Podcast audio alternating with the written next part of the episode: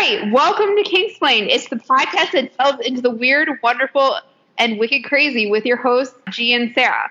So, this week we're talking about furries. Since our first one, we thought we would talk a little bit about what we're doing here and why we are doing this before we delve into it. So, I am G, and we are doing this mostly because ever since I was a little kid and had the internet, I kind of got exposed to a lot of the weird stuff because it was the wild, wild west back then. Um, you know, and and so I'm like googling Sailor Moon things, and I'm nine years old, and of course, one of the first things I wind up finding because this is you know when we had GeoCities and AOL and all this other stuff, tentacle porn. So I've just been ruined since I was nine and I am uh, some two of my favorite things are actually creepy sex stuff and cults, and I feel like a lot of internet fetishes go in that realm. Definitely hand in hand. Yeah, so that's why I'm interested in this. And then Sarah, um, I think I'm interested because one of the key like foundings of our relationship as friends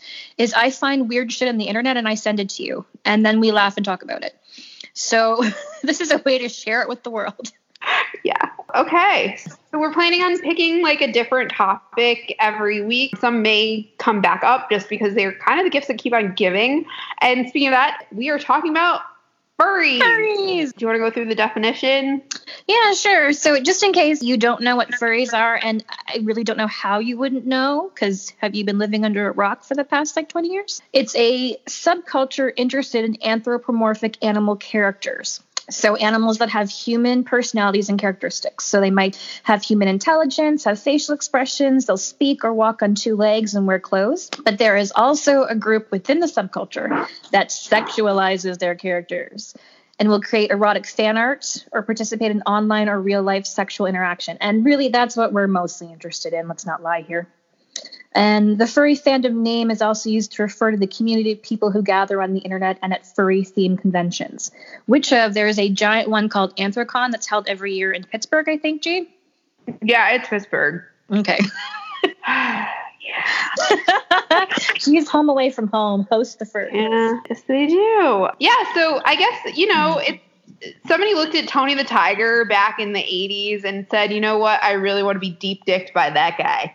So great. You know, hey, so it, it looks like this this really came out for the first time in the '80s. Somebody looked and drew a, a character from a sci-fi series, and that started to, you know, I got into this too, and and it's kind of been this subculture that started at, back when Comic Cons were not what they are now. It's in San Diego back when it was 20, 30, 50 people at a comic convention, and then they did some zines, and and now. Oh my God, it, zines! Remember zines? That's just that zines. Yeah, I, does anyone do that anymore? I, I'm guessing like maybe that's what Tumblr became for some people zines. Yeah. But yeah, so they've been around, and the first convention was held back in 1989. So while most people who are in it now are in diapers, which is just interesting. So there's now there's generations of furries, and that's, that's interesting and also a little bit disturbing.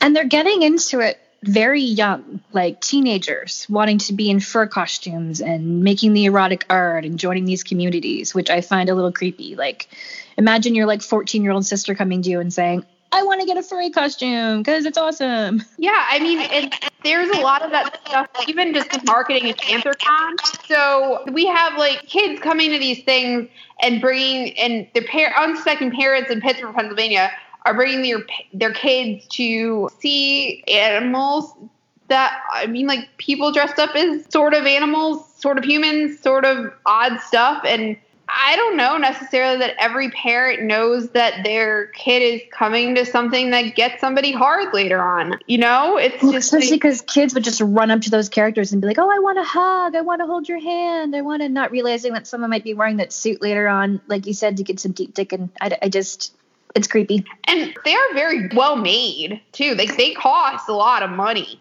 Yeah, like up to seven thousand dollars for a suit. That's so, a commitment. Yeah, that's not just like buying some rope at the Home Depot and doing some DNS play. That's that's like seven grand. You know that that's that, to a lot of people that's more than they take home in a month. So that, that's a lot. And what's interesting is that there's this guy, and we watched for you all that are listening to this a documentary on furries. I believe that it was called Fursona. Yeah, and it's on it Amazon Prime. Yes. Canada and the US have it, so you can watch it. We died so that you could live. And if you've ever had dreams of watching a dude in a fur costume mow the lawn on a tractor, well, this is the fucking shit for you. it actually was my favorite part of the whole freaking documentary. Just seeing him wave to his neighbor, like, hey, Bill, just mowing the lawn today yeah, it was it was definitely um a sight to behold. And one of the big features of that documentary was this guy called Uncle Kage Kaye. He it's Kage. Yeah, his anthropomorphic character looks to be like a cockroach in a jacket. It wasn't very clear because he wasn't necessarily in his costume for what was shown, but he's a big part of the community's push to sanitize it for other people and change the perception of the community. And honestly, Sarah, and y- you could agree or disagree. He acts kind of like the furry Trump. Yeah, that vibe is for sure. But I also get like a bit of like a cult leader at the same time because yeah. of his like control over who speaks to the media. If you do and you anger him, then you're like excommunicado. He banished that one girl that went on the Tyra Banks show and talked about what furries do in the bedroom. Yeah, and like so it's like a David Miscavige vibe if you are following Scientology at all, and why wouldn't you be? Because I've also been obsessed with Scientology since way before that became mainstream, which shows you the positive ways that I spent my formative years. uh, but he was just very controlling of the narrative, which it seemed like from the documentary a lot of people in the community like because there is a lot of stigma about this and sometimes for good reason there are some questionable things that go on there there was a guy who probably had a severe mental illness who appears to have frozen off his hands to become Hulk. So that was posted in one of my favorite Reddits, Yiff in Hell. So R slash Y I F F I N hell H E L L. And and so there is some mental illness, there's some probably some pedophilia that goes on. I mean, and also we're dealing with people who fantasize about animals and they're anthropomorphic animals. So I don't know if I'm, I'm sure it's a minority, but I wouldn't be surprised if somebody's also into bestiality and there's some overlap there. Yeah, I think they'd be sort of like you said, like they'd be very small parts of the community because I think in a home, no one wants to think that somebody's fucking a dog, or even in a home, nobody wants to think that someone in their community likes to, you know, have sex with animals and plus it's abuse at that point. Yeah. I, I, think that that's there. I don't know. And nobody would admit to that probably if it was there because it's a crime. Yeah. There was during that AMA on Reddit, Ask Me Anything, that we asked questions of the uh, furry. He did mention something about there was a pedophile scandal with uh, a member. And that I want to say if there has been a few instances of bestiality, but these members are shunned immediately and they're like kicked out. Yeah. So there is some level of self policing that does go on, which is good. Yeah. I, I, don't think that it's fair to say that, it, that sex isn't a big part of the furry community. I mean, if you look at the artwork, there's lots of very large penises. Uh, Sorry, I'm just thinking of the when I googled the porn and I couldn't even handle the thumbnails because it was so strange. Yeah, it was like you did that for research, and I'm like, no, don't. I have like I need bleach in my eyes. It was so weird. Like such big penises. Like like the penis was like the size like could be like the size of a fucking like fire like a fi- flamethrower. Um oh, we should talk now about uh the cocksmith leading into oh, yeah. giant penises. You're, you're that's that's your boy. so during the Fursona documentary, there was a owner of a website that creates like basically giant dildos based on animals. Like if you want to get a dildo that's a dragon dick or a giant tentacle or like a horse penis, you can find this on this website. I believe it is baddragon.com. And really only go there if you can handle it because it's and not like just handle it in your ass, like handle it. yeah. so the uh, the guy that runs it, his name is Varka, and he's also known as the Cocksmith. But I think our favorite thing that he created was the the, the yes, the fake dragon cum, which you can play with. It looks like glue. And I guess he's made it so if you're in your fursuit, it's not going to stain it or stick to it because it's it's made for fucking. Yeah, I mean, it's like, yeah, that's that's also a big part of their artwork is like the cum looks like it's all white. It's like really goopy. It's not, you know, like Liz Phair did this song that was actually called Hot White Come. And like, this is just next level. And that song is also terrible. But, but in case, in case you want to listen to bad, like 90s music, that is a song for you. Um, it could you be know, the theme and, song for this episode. Yeah, I don't know how much we can use, but well, we'll see. We're also making this up on the fly. Can you tell? so yeah, so that's that's a big part of it is this common fantasy, and, and there's lots of dicks and lots of dicks. Like what's even? Oh, sorry. Go ahead. No, go ahead. What I find even crazier is that so like being a furry is like a subset culture but there's also like other cultures within that culture. So you have like baby fur, which are people who dress like baby animal furries, sort of like the adult diaper people. So their furry costume will have a diaper, and I'm assuming in some places holes so they can shit themselves. I would assume that they, if it's got a diaper on it, they probably also have that infantilization fetish. Mm-hmm. Yeah, which is exactly. just shit on shit literally and figuratively. So, like, did they just love the Lion King Simba when he was a kid so much, and then they just wanted to? Yes, like, there's definitely, I think, for some people, a childhood link to it because, admittedly, this gentleman that was featured on the documentary who wanted his I forget what he wanted his name to become, but he was the, Boomer the dog. He definitely mm-hmm. Had a like nostalgia for his youth while also wanting to be recognized as a dog. I, think to different degrees that's a big part of it for people is this focus on youth because even the ones that aren't baby furs and in diapers and stuff, the, the faces of, of these anthropomorphic characters are younger. Yeah, they're very childlike. And you know, you are seeing parents with children who are allowing their kids to be part of this culture. And I don't know if that's really the best move because, you know, grow up thinking it's the norm that this is what normal people do is, uh, you know, like, oh, we dress up as animals every weekend and go to conventions. And the kid goes to like grade one and is all of a sudden picked on or made fun of because of what mommy and daddy do. Like it's it's one thing to want to create an environment where your kids can have healthy exploration of things, but not when they're kids. The furries, it is sexual. Wait till they're older if they want to get involved, awesome. Mm-hmm. But I just don't like the idea of like when they're young being exposed to it.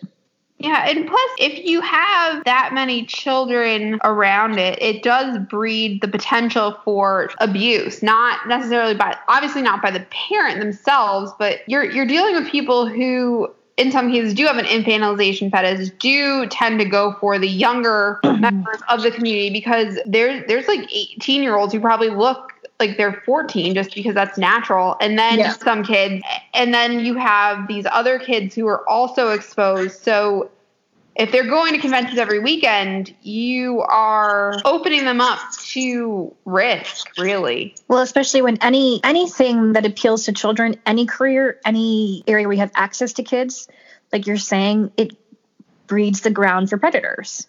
Like they're going to go there. Mm-hmm.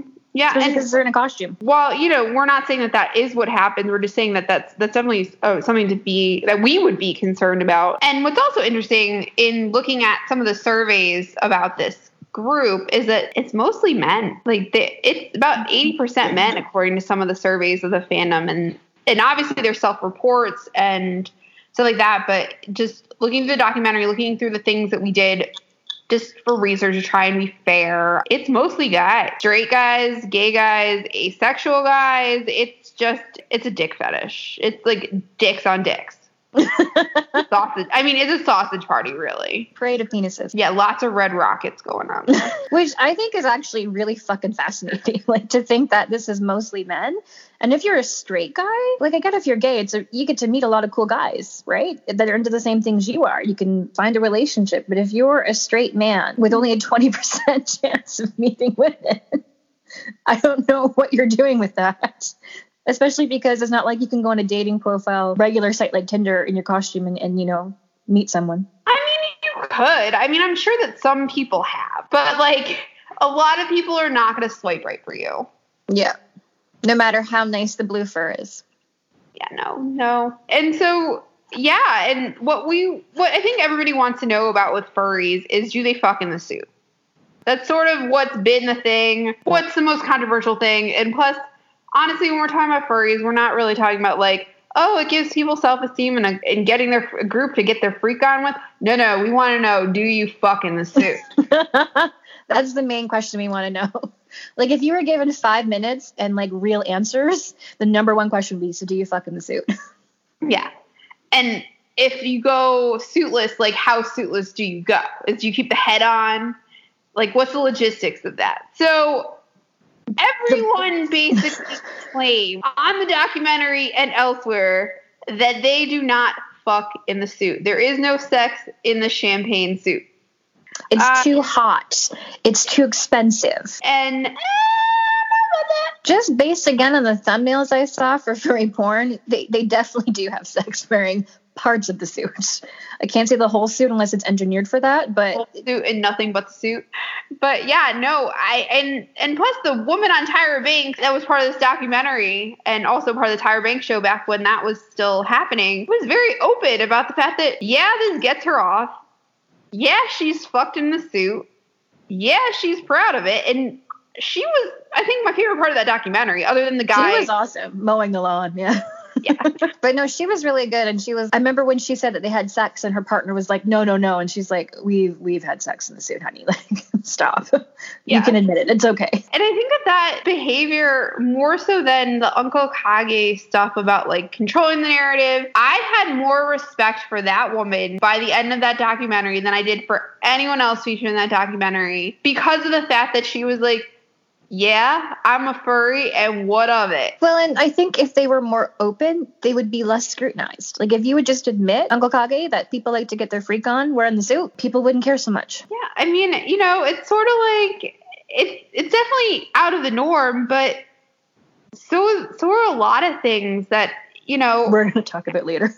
Yeah, that we'll that we'll talk about later, but otherwise we would be one and done here. But you know this one keeps on popping up and never really goes away because it's strange. And there's also a layer of shame in it from not so much just from the people like us who are outsiders, but from inside the community. There's there's this layer of shame that that exists and they have internalized this belief that it's shameful to do this. Whereas that woman who was ostracized from the community, at least from Uncle Kage's part of the community, was the most normal sounding one of the group in terms of like, yeah, I, I do this. It's my hobby. It's my mm. it's my enjoyment factor. And what are you gonna do about it? So what?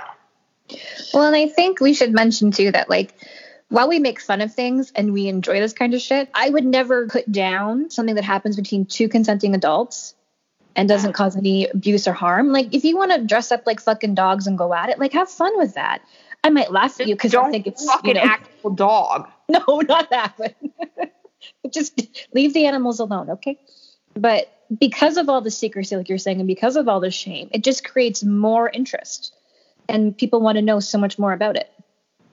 Yeah, and what's interesting is that like there's a lot of things that people don't know about it that they would be absolutely I don't know that I would say welcoming, but at least receptive to if it were more out in the open because it is a large fandom that seems to be getting bigger. Um, it's on um, YouTube. There's tons of people now in their costumes on YouTube making videos.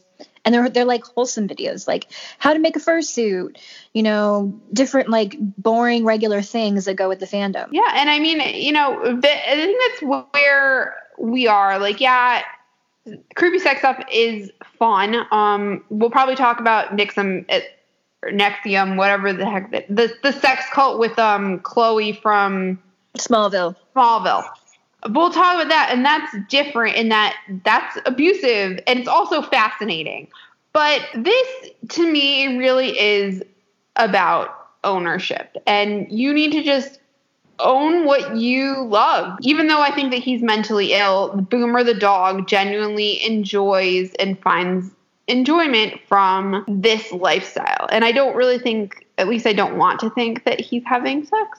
Um, because he really does think he's a dog and you know, there's a lot of like stuff and stuff and stuff there but the other girl and her her partner, her her spouse, I don't know if they were married. They they clearly just enjoy it and they're cool with it. Whereas the other ones were like, "Don't film me out of the suit," or they had a lot of shame about it. And that does, to your point, make it more people more interested and more willing to believe assumptions that are negative, like that everybody's secretly effing animals and stuff. So yeah. What I found interesting too is that um, a little bit off topic.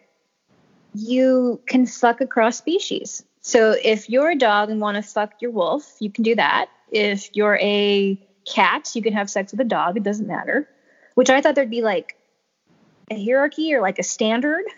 So I was very interested in that. That doesn't happen in the real world, but then again, like you know, it, it's definitely interesting because cats and dogs behaving and getting along. exactly. What, what are the odds? Uh, but yeah, it, it's definitely interesting. And what's also interesting is that there's not really a whole lot of like sea animals or stuff along those lines. It's really mostly cats, dogs, tigers, mammals. Yeah, bear, yeah, definitely mammals. Except for Uncle Kai, the the drunk lizard, because he also gets drunk and then like goes on YouTube and rants. I don't know. There, there's there's a couple like I would not be surprised if he's like actually abusive in his real life. I don't know that. I at least the way that he he gets like super angry. He has anger issues. I think. Well, and didn't he also um because at Anthrocon they used to have like some like the cocksmith. He used to like sell there sell his products, but they had to leave because Kage wanted to be a more clean, sanitized version, so that way they could have families come to Anthrocon and hang out. So yeah, like, that that's part of it. Yeah, and you know, if you have, if you're able to be profitable making big fake packs and big fake cum, like you don't have just one buyer.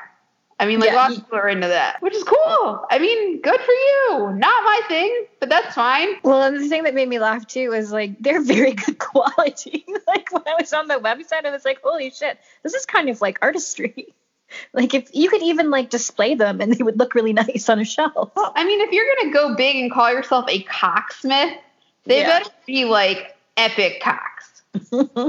like you don't want some like paper mache dick and just go i'm a cocksmith everybody yeah you definitely want it to be like building your reputation that you can make the best fake animal cocks in the world yeah so yeah so that was um so that that was what we that was furries um there's lots of other sub species sub comments about furries that we can get into. Some of them are very disturbing, like Nazis. There are there are, there is a whole group of people who are Nazi furries. But this is like really strange because to me, like you're a furry Nazi. You're you're an animal Nazi. So wouldn't you just like hate other animals? Why would you be like all white power? You're an animal. Like how do you not all the Nazi furries are, in fact, white animals. Yeah, they're like wolves too, right? I've seen like gray ones. Yep. There's been several articles that like neo-Nazi furries are Trump's latest and mo- most puzzling alt-right group and stuff along those lines. So speaking of Trump and furries, he